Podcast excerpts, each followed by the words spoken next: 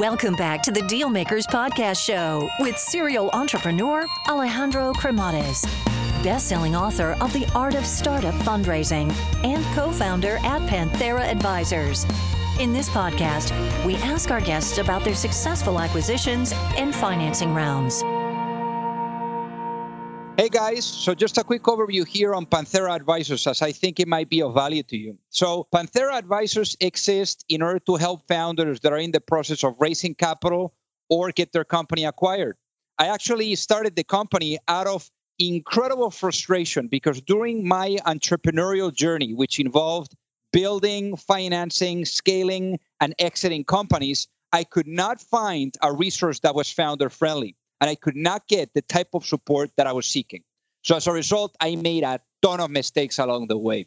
So if you're looking to raise capital, or you are looking to get your company acquired, or just need some sound financial planning, and you're looking to get the best possible outcome in the shortest period of time, feel free to learn more by visiting us at pantheraadvisors.com or just reach out directly and shoot me a note at alejandro at pantheraadvisors.com. Alrighty, hello everyone, and welcome to the Deal Maker Show. So um, I think that today, a guest, it's going to be quite exciting to hear. Uh, he's built a couple of companies already. I think that um, very talented, also foreigner. So he also experienced the culture shock of coming here to the U.S. and to see the vibrancy of, of innovation everywhere. But I guess uh, without further ado, I'd like to welcome our, our guest today, Yuchun Lee. Welcome to the show. Thank you. Glad to be here. So originally born in Taiwan. So how was life, uh, you know, being born and, and, and growing up there? Well, it was uh, uh, very crowded, very competitive. And uh, I had to get out of there because if I don't, I would need to serve four years in the military as part of the mandatory requirement for, for, for young boys. So my parents got me out of there. wow. At what time, at what age is the military? Uh, so you start at uh, around 17, 18, and it takes four years. Oh my God! Yeah, I remember we had something similar like that in Spain, but uh, I was very lucky that they, you know, took that requirement out like two years before I was due for it. Right, right. So very nice. So then you came to the U.S. So what happened here? What what triggered the move to the to the U.S.? Well, mainly because my father was a uh, oil tanker captain, and he was never home. So he got tired of always being away, and uh, he found an opportunity to open a company here with uh, an investor. So we immigrated uh, over here, the whole family.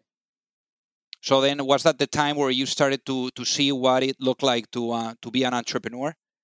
Well, I've I've always been uh, fascinated about commerce, the the prospect of buying something and then selling something at a margin. So uh, I think it's in my DNA to to do that, and and uh, hence, you know, I've I've always had an interest with startups and your first company in high school. So it took no time. So how did this happen? yeah, so uh, I was a nerd in high school, so I ended up spending a lot of time uh, playing with uh, computers. That's when uh, my high school first got some personal computer, Apple computers at the time, and um, you know we we we uh, fooled around with some friends, uh, got really proficient at it, and in my junior year, I started a company to help uh, professionals to do their drafting, professional professional drafting on an Apple PC. It was the first program in the market that that allowed a professional to do that. Okay, so what what were you what were you doing here with this company then? Yeah, so so yeah, so after after two years, I mean, they made good money.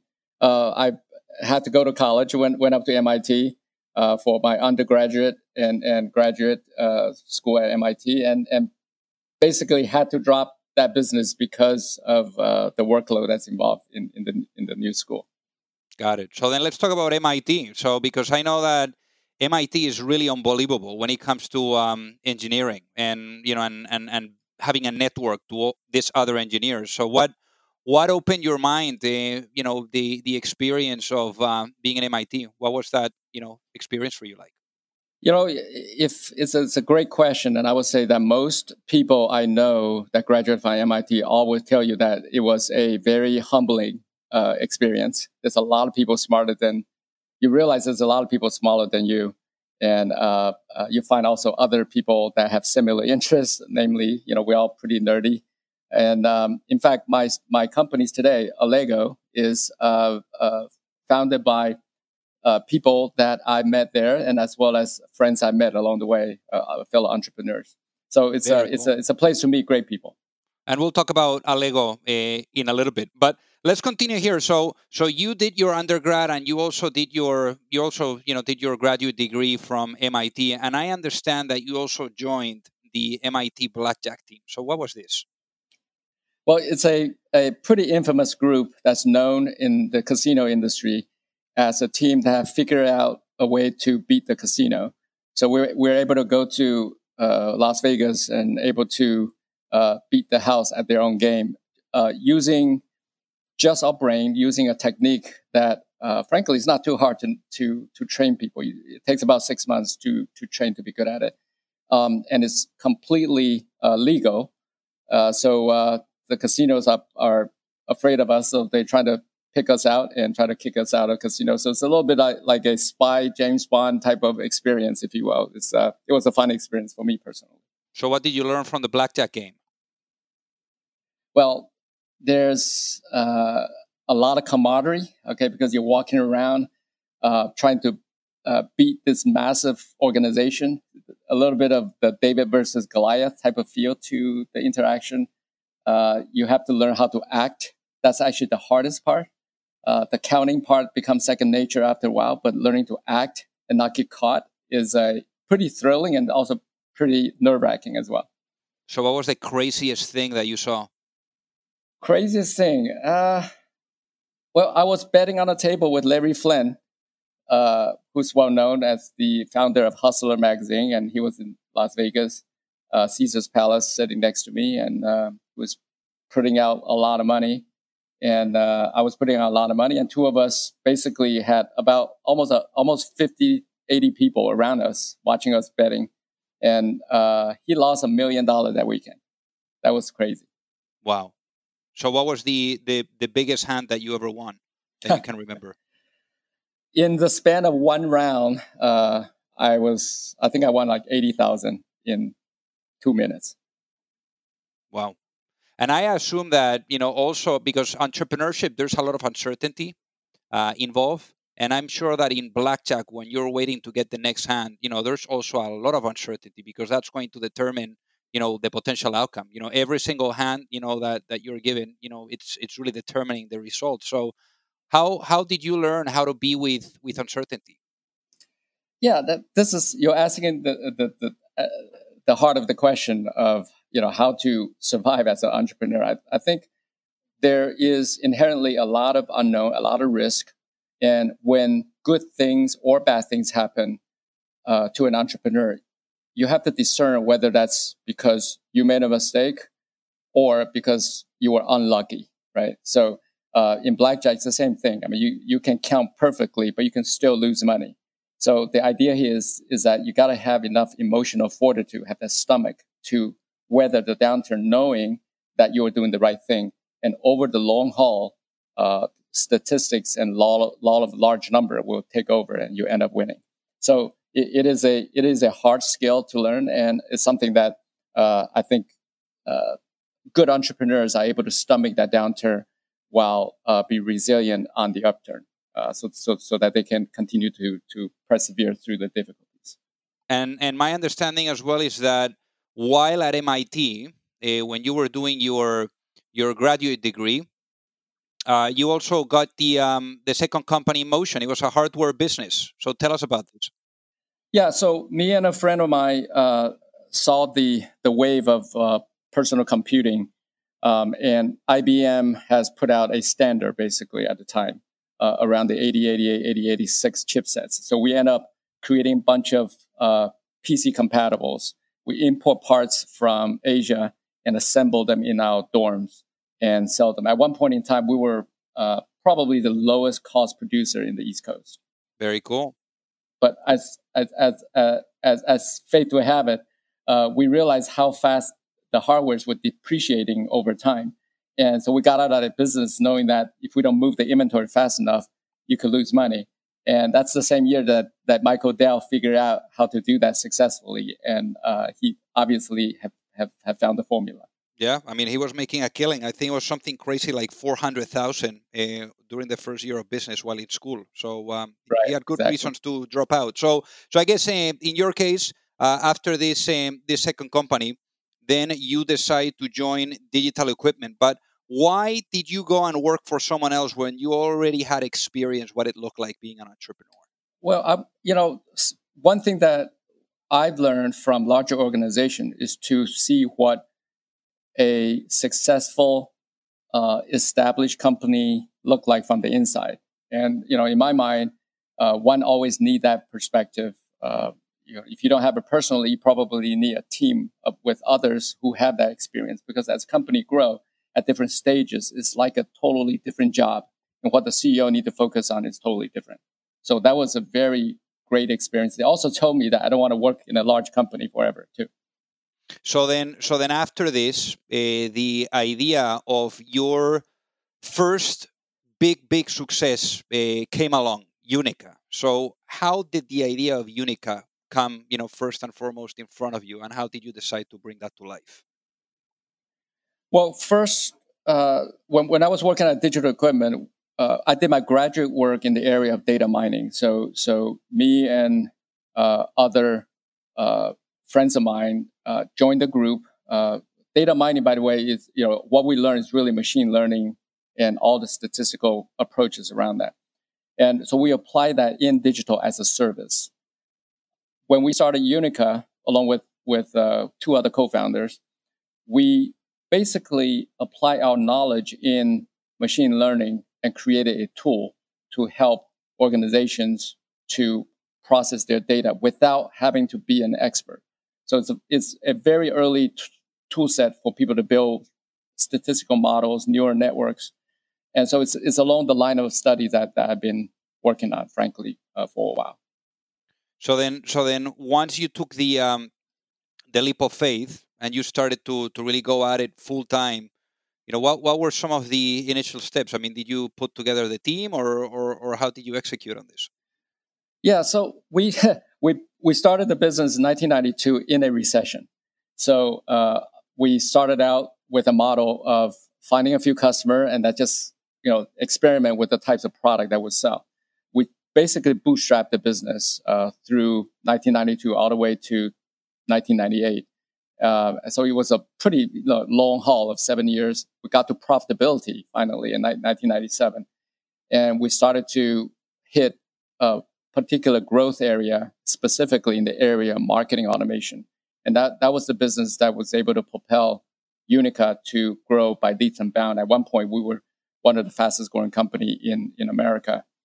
Uh, and then we ended up bringing it public in 2005. So up until 98, you guys were like basically grabbing whatever money you would generate and just putting it back into the business, no financing whatsoever? Co- correct.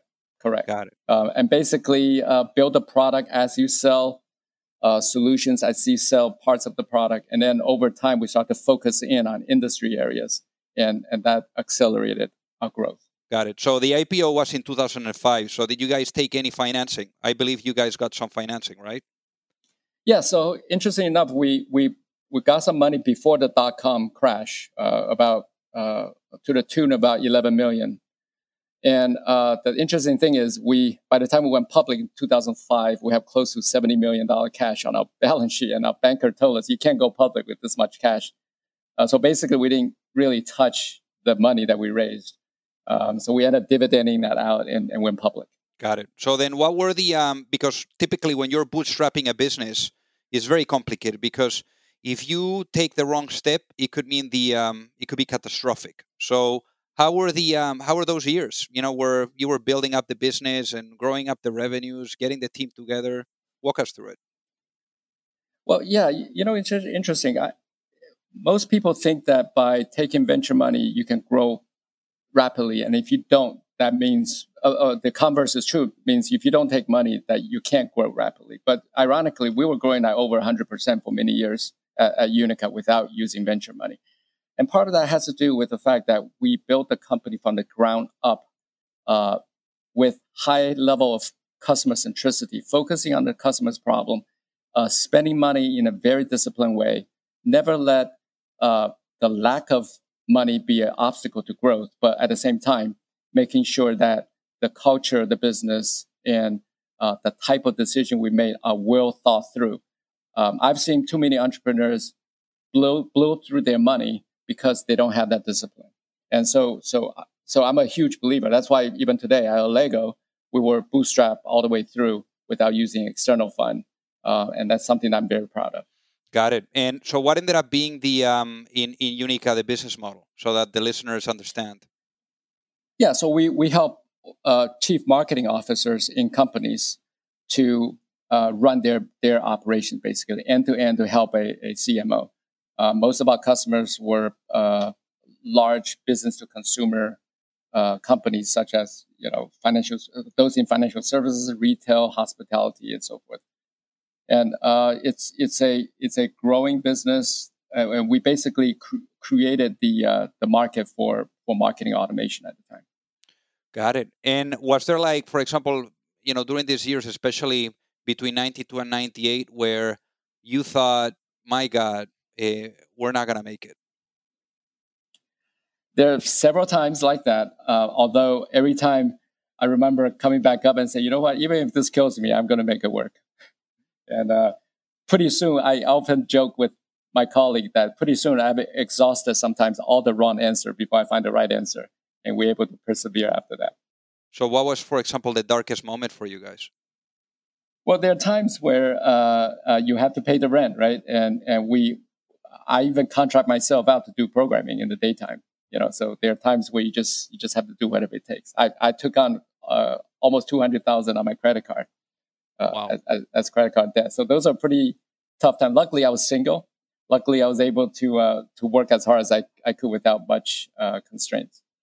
Got it. So, uh, wow. I mean, that's uh, talking about uncertainty. Um, Yuchun. So, so let me ask you this then. So, you guys actually with Unica went through several recessions. So, yes. what what did you learn as a result from that? Like, if you had to, let's say, uh, for the people that are listening, prepare for a recession, what would that preparation look like?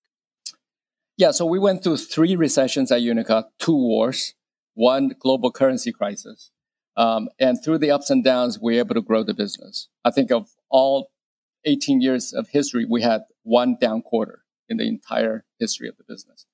And I think part of this, again, has to do with the core discipline of, you know, are you building a business that can scale? Are you, are you not just buying business?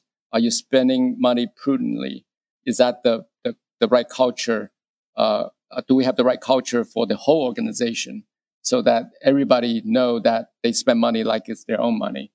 And on the one hand, on the other hand, a maniacal focus on customers. I mean, customers are the lifeblood of, of any business. I know a lot of companies say that, a lot of, you know, executives say that, but very few businesses, I think, truly are customer centric.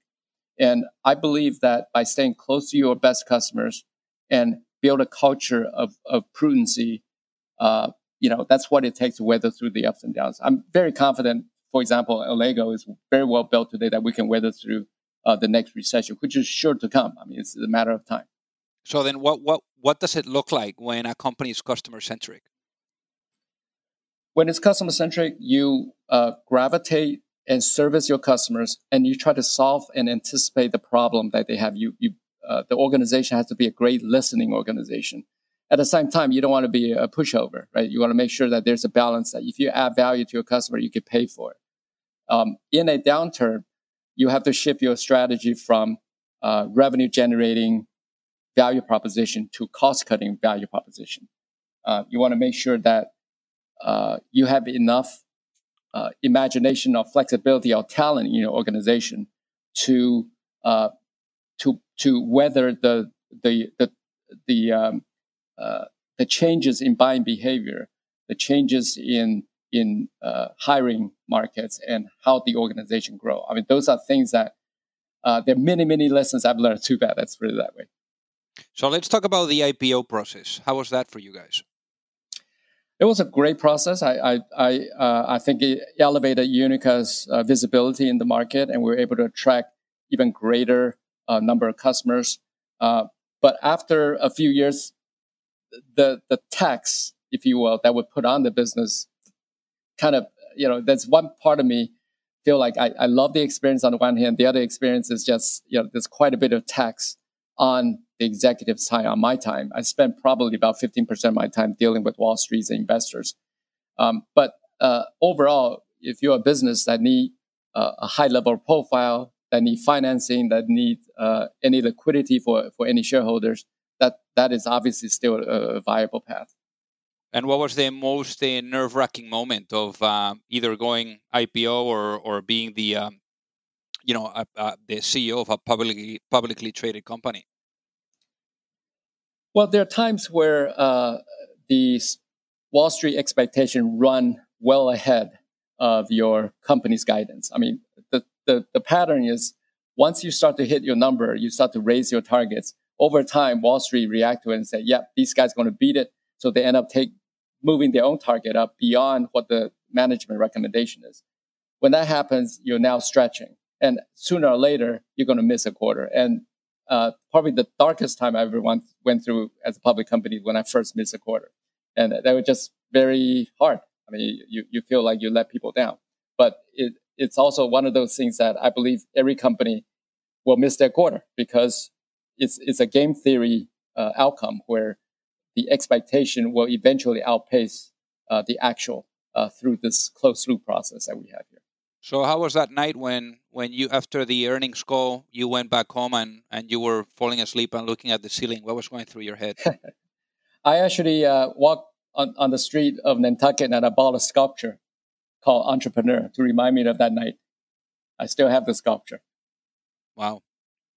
And and what would you say was the breakthrough for you? Because obviously that's a breakdown and and then you know what what would you say that moment opened up for you and and and and how did you really tackle you know that as a as a leader to really turn things around? You know we we we I, i'm a firm believer that that that one should love your own mistakes and learn from every single setback. And so for me you know it's it's one of those things I've, I've been preparing for. I prepared the company for actually. I even before it went public i would show these graphs that, that goes up and down to the whole organization to say hey we, we, when we go public you, you are going to have a downturn. So part of this is is preparation. But but at the end of the day, it's, it's still an emotional journey, and and I think uh, I do think individuals grow and thrive if they're able to overcome uh, adversity, and that's what I, I tell my kids uh, uh, all the time to, to to be able to bounce back from it. And that's very interesting, you know, when you're talking about emotions, because I think that it's definitely a roller coaster of emotions as an entrepreneur. And it's very tough to be uh, uh, proactive and less reactive to whatever is in front of you. So how how did you deal with that? Yeah, it's uh, I I've learned that that it's much easier to to run a business when you admit you're not perfect, and uh, when you are receptive to feedback and and uh, embrace mistakes. Those are actually some of the core value we have at, at Allego here. And so, so I try to share that with as many professionals as I, as I can. And I, am a huge believer that if one learns to embrace your own mistake, if one learns to be true listener to feedback, uh, you will be able to overcome a lot of adversity because you treat every one of them as an opportunity opportunity to grow. And again, there's an emotional component. You got to build that fortitude, uh, but that's that's what it takes. You know, you got to you got to keep yourself in check as well as uh, making sure that you can you can continue to thrive and, and rebound from from adversity. Got it. And IBM became a customer of uh, Unica, which uh, led to a, a, positive outcome. So, so can you walk us through how you know a customer all of a sudden ends up being a 480 million acquisition? Yeah. So IBM uh, is a organization that's great at selling to IT companies, IT organization and companies. And, and I think that over time they're beginning to realize that chief marketing officers spend a lot of money on technology as well when they start, when when the whole world of customer communication and marketing shifted to digital communication. So and then they began to realize that they don't have a strong enough offering for marketers. So they bought Unica, and I actually helped IBM bought additional organization to assemble a set of technologies and solutions for CMOs. Um, they actually spent, uh, I mean, the we we artificially lower the number, but it's actually over half a billion dollars that they spend on acquiring us, and uh, we're able to help anchor their solution to the market uh, uh, for the CMOs, basically. So then, at what point did the conversation turn into an acquisition?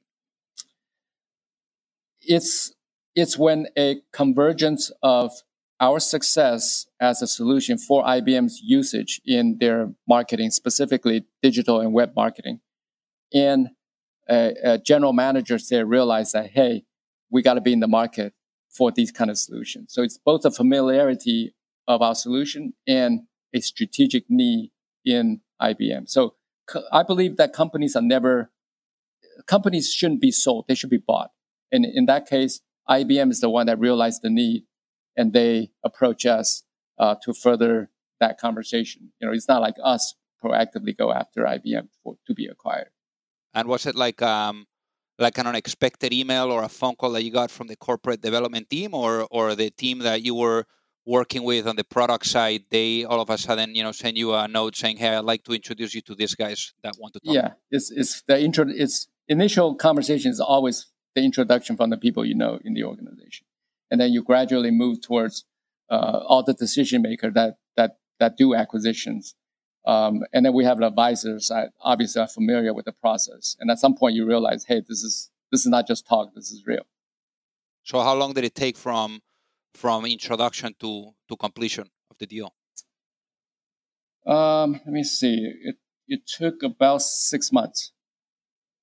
Really cool. So how was that day when you signed?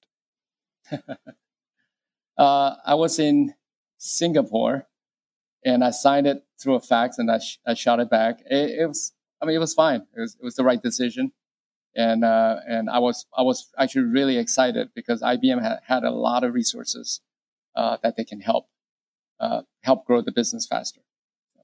Got it. I mean, I mean, this is a company that you were from '92 all the way, you know, to um, to the day that that you actually completed the deal. Which was which which year did you complete the deal in?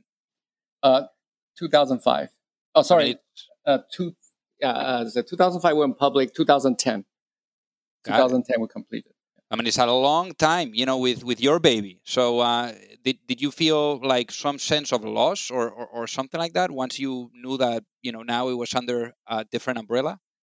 Well, I didn't because I stayed with the business for uh, almost three more years in IBM, and in fact, I helped IBM craft a, a larger strategy, accelerated the, the the growth of the entire group, not just Unica, but also other businesses that we have acquired. So I feel like I'm just executing on the same path, except with you know more uh, assets, more resources, and, and a large distribution network uh, across 190 plus countries. So it was an interesting, it was a great experience. And also, what an outcome! Not a great experience, but also an amazing outcome because half a billion, uh, you know, deal. So, uh, any indulgence, uh, Yuchun, here that, that you did? Any anything that you bought? Uh, we bought a house a bit closer to town, that was probably the biggest indulgence. But beyond that, um, you know, we uh, uh, I thought I I thought I was going to retire, but retirement is way overrated. After two weeks on the beach, I, I feel like I got to get back to work. So, so what did you learn then? Because going back to work meant working with General Catalyst. What what was that experience like for you? Yeah, so uh, I didn't know whether I want to be an investor or start out a company or what. Uh, uh, uh while at the same time, I started incubating uh, Allego of my current company. And I think through General Catalyst, I've learned that uh, you know you can do multiple things. There are a lot of talented people in General Catalyst that, shown, that have shown me that you can do multiple things and you can multitask. Uh, whereas at Unica, I was very single threaded. So I, after General Catalyst, I realized that I actually enjoy running company. I want to get involved with businesses. I, I enjoy the prospect of grooming professionals and help them grow as, as professionals. So uh, that's how I got back on the saddle, if you will, and started running businesses again. And I want to talk about just really quickly your experience with, your experience with General Catalyst and and especially being on the other side of the table. I mean, any any takeaways or or any anything that you saw more from the investor side. You know, when you were overlooking and seeing, you know, the operator side. You know, from from a thirty thousand foot view. Any any key takeaways that that you took, you know, with you from that? Well, you know, the biggest surprise I had was uh, I thought venture investors and investors in general are, uh, lack of a better word, system thinkers. They are they're thinking of economics. They're thinking of you know, market trends and whatnot. When in reality, especially in the early uh, ventures, meaning venture firms that deal with startups or Series A and B companies, most of the professionals there, I would say, are actually not system thinking economists or anything, but they actually are people, people, people. They are they are professionals that are very talented at at at sizing up individuals, understand what make them tick, and bet on teams of people. So they're they're almost like HR professionals, if you will. That was very surprising to me. That's very cool. HR professionals. I mean it I mean if you think about it, it's kind of like recruiting too, no? Like when you're an yeah. investor, you're trying to to to get the right people. You try to spot talent and understand these group, even if their business idea sucks, they'll figure it out. So what were the traits of these guys that you were the most impressed by? Uh, people who are huge extroverts, who are big connectors. They are very fun to be with. And uh, I think they make things happen by connecting the dots between people. And by connecting the dots between people, ideas get get generated and things happen. That's the biggest lesson I've learned. And I also learned that I'm not one of those. So uh, that that that my skill sets is in actually building company versus uh, you know connecting, socializing people.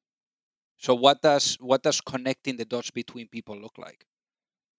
Um, well, you know, sometimes it takes one or two key board member to be added to a business, or connecting one entrepreneur with another entrepreneur, or you know, at the critical moment, introduce a business to uh, uh, somebody that that from a, a, company that may be a suitable acquirer of that business, uh, and just you know starting to make intro and, and make connections. I, I, think that's really the the critical value I think a board adds and a venture firm add to any business. Very cool. So then let's talk about Allego because you incubated Allego during your stint with the General Catalyst. So so how did you you know come across the problem and how did you start to see the solution that eventually became Allego? Yeah, so uh, at, at Unica and IBM, I ran a pretty large sales organization uh, as part of my, my business, and I've always feel that that sales reps uh, are not very well trained. The way reps are trained is that you you typically uh, have some sort of boot camp or kickoff meeting. Uh, you bring them to these places and and and and you uh, you know you you make sure you you you you throw a party so everybody feels good about the team, and then you lock them in a room and you put a pipe down their throat and you pump like a thousand PowerPoint and somehow magically assume they're going to remember all this. It, and, and, and it never happens, right? They, they forget what they've learned from those meetings. And so I believe that uh, even back then that there's got to be a better way. So at Allego, we help businesses onboard their reps faster and help them uh, be better at launching new products and help them be, to be more efficient in selling every day by turning the whole learning process, the training process upside down. You know, most of us learn, most, most of us love to learn when we need the information, not when we uh, want to learn it just in case I need the information. So, so we uh, pioneered this concept called just-in-time learning. Uh, we help companies basically set up an end-to-end system to uh, make sure the rep learn all the all they need to learn, not just formally but informally, where ninety percent of the learning happens. so that's that's the business of Allego. How do you make money? We help organizations do that, and they pay us on a per seat basis, per rep basis. And I know many of your listeners are are in the financial services industry. So you think of companies like John Hancock or Nuveen or uh, TIAA or uh, you know TD Ameritrade and and even BlackRock, who won an award uh, from, from our customer conference last year. You know these are companies with with a huge customer facing facing organization. And having Allego help them get the latest greatest intel from the market make sure all, all the people are trained and make sure that they're consistent in their messaging. That's what we do and you were talking before about how you lever- leveraged your network that you created at MIT to really surround yourself with talent uh, at Allego. So, so can you walk us through that? Yeah, you know, even today at Allego, a lot of our hires are from referrals. You know, as a company grow and you build a reputation to be a great place to work, uh, employees automatically would submit more and more referral, and as the circle gets bigger, you can grow organically. Uh, that's on the one thing. The other thing is, uh, you know, I still I still am an XIR, uh, basically an executive uh, connected to General Catalyst, and uh, through that network, and also recently, uh, I also connected with with with Summit Partners who put some money into Allego. Um, you know, both both of these firms help Allego gain more connectivity exposure in the market, as well as as you know, just in general, give give us uh, valuable feedback that we wouldn't otherwise. So so it's all about building these networks of employees, network of customers through introduction. By the way, our customer also refer us to other customers. When our customer uh, individuals move job from one company to another, they bring us over. So to some extent, I believe that successful business today sit on top of these network of people. And at Allego, we're really, really good at making sure that customers are satisfied and that they're able to bring us to their new new job and new business. So then let's talk about the, the money side because I know that you guys have, uh, you know, you were pointing to it with Summit. So how much money have you guys raised for the business? Uh, a little under, uh, a little under 16 million uh, altogether. Um, but again, we most of the money we raise is sitting on the on the balance sheet, and uh, our job here we're we're actually doing better than than Unica in the sense that we're we're also growing organically. We try to grow uh, cash flow neutral, basically organically. And uh, as a as a business, we are probably growing at twice the rate that we were at Unica. Uh, since inception, our compounded annual growth rate is over 140 percent. We were number we were number five on Inc. 500 last year. And that's very interesting that you say that because in many instances, when you go to investors and you say, "Oh, you know, like uh, we need this amount of money for marketing, and we're gonna spend it on, on marketing," anyone can can can raise money to spend it on marketing. But the toughest part is to really identify unique um, uh, channels that can help you to grow the to grow the business organically. So you were alluding to that. So so what what have you learned about you know building organically uh, a business yeah so I, I i believe that by having too much money people become lazy in their decision making process you know and the converse is very true which is when you are under constraint every decision is made properly so when when a company is bootstrapped from the beginning they grew up with the with the mentality that these are critical decisions and we don't make them lightly. And by by having that kind of discipline, when you do have money, when you do grow, you're able to just make better decisions over time. You know, that's that's the first thing we know. The second thing we we do is we correct course very quickly. If we made we we do make mistakes in our execution, but when we do, we correct our course very quickly. We have a very intellectually honest, open culture at Allego, and uh, you know very very high retention as a business. And what does an open culture look like? We are very collaborative. You know, in our sales force, for example, uh, anybody can ask any questions and people would jump in. We obviously at Allego use our own tool to to help train salespeople. In fact, many of our customers are using Allego not just for Salesforce, but for, for the rest of the organization as well to help people collaborate to help them access critical content in the organization as well as help them you know do onboarding and ongoing training and learning so the system part helps the culture part is open collaborative and very intellectually honest and and, and one of our operating principle that i talk to every single one of the employee is that is that you know try to learn to love your mistakes and not don't be too defensive about it if somebody pointed out to you got it got it very very cool and and you guys are based in boston is that right Correct. A, a, town about 20 minutes west of Boston called Needham. So how how how is now the um, the area of Boston for for building and, and scaling up companies? Yeah, so downtown Boston is is a very hot market, and what we've we're seeing is that is that the rent in that area has gone just skyrocketed through the roof. You know, approaching hundred dollar per square feet there, and I I believe that that uh, the millennials that are working in downtown within five years, we start to realize, gee, once we have family, have kids, it's not clear whether the Boston nightlife is the way to go once you're married and have kids. So we are actually the counter downtown culture here out in Needham, where there's tons of parking space. There's, you know, I, my commute to to the work is six minutes in the morning. I just see the lines and lines of people going to downtown, And and I was joking with my management team, we should put a put a billboard up there to say, "Hey, are you tired of this commute? If so, come to Allego." Wow, very very interesting.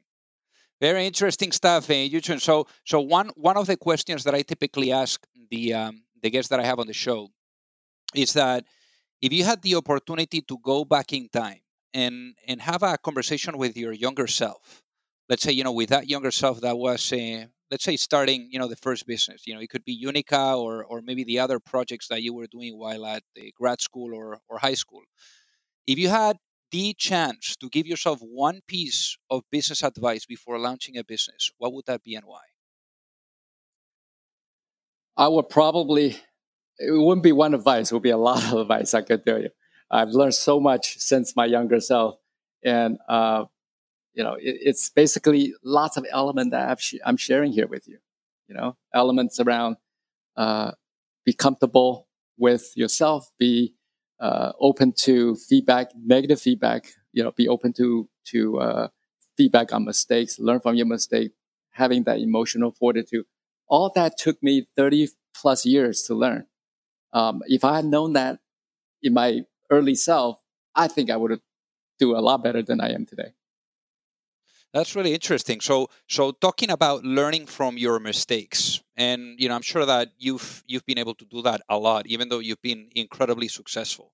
When when you really get to learn and and get the most out of the mistakes is when you really embrace reflection.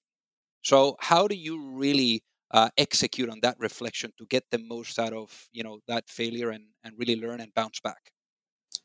Yeah, it, it takes practice. And I would say that uh, I, I openly tell my team that, hey, I'm going to make 10 to 15% wrong decisions. But you got to help me figure out which one are wrong so we don't all make the wrong decision, right? And, and when you have that open uh, attitude towards your team, they become more open.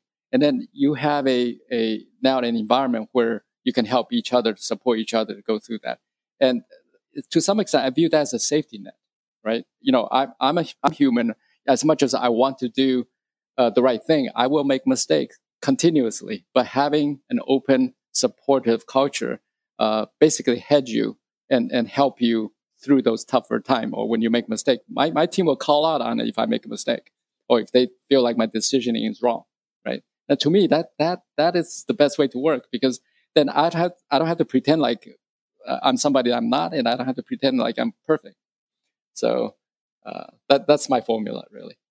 And I think that that's very powerful because in many instances I see, you know, what I'm what people are starting to call the CEO bubble, right? Where you live in in this bubble and you're in this bubble and and in you're completely detached from from from what's going on in the organization and you know people are not able to have an open communication with you and then when you realize it's too late that's right that's right knowing that truth knowing the truth is and as company grow the harder it is to to get the information around. That's why uh, Allego, you know, some of the capability we have is help company uh, uh, sort of excel the critical information in the, in the organization throughout the enterprise, not just within the sales team, but throughout the enterprise. Very cool. Uh, I think that's a critical part of uh, understanding what truth is, what the world is. You could be the smartest team, but if you got the wrong idea of what the world is, uh, you could still make a lot of mistakes. Of course. So, for the folks that are listening, what is the best way for them to reach out and say hi? Uh, I'm, I have an open door policy to to to everybody. Uh, my email is ylee at allego.com. So feel free to reach out to me. Wonderful. And are you on any uh, social media, uh, Twitter or, or LinkedIn? Uh, I'm on LinkedIn. I I, uh, I, try to be more subdued on the rest of the social media out of privacy reason. Um, but yeah, LinkedIn is is probably the best channel. Wonderful. Well, Yuchun, thank you so much for being on the Deal Maker Show today. Thank you. That was fun. If you like the show, make sure that you hit that subscribe button. If you could leave a review as well, that would be fantastic. And if you got any value, either from this episode or from the show itself, share it with a friend. Perhaps they also appreciate it. So also remember that if you need any help, whether it is with your fundraising efforts or with selling your business, you can reach me at alejandro at pantheraadvisors.com. You've reached the end of another episode of the Dealmakers Podcast. For free resources and materials, head over to alejandrocremades.com. Thank you for listening and see you at the next episode.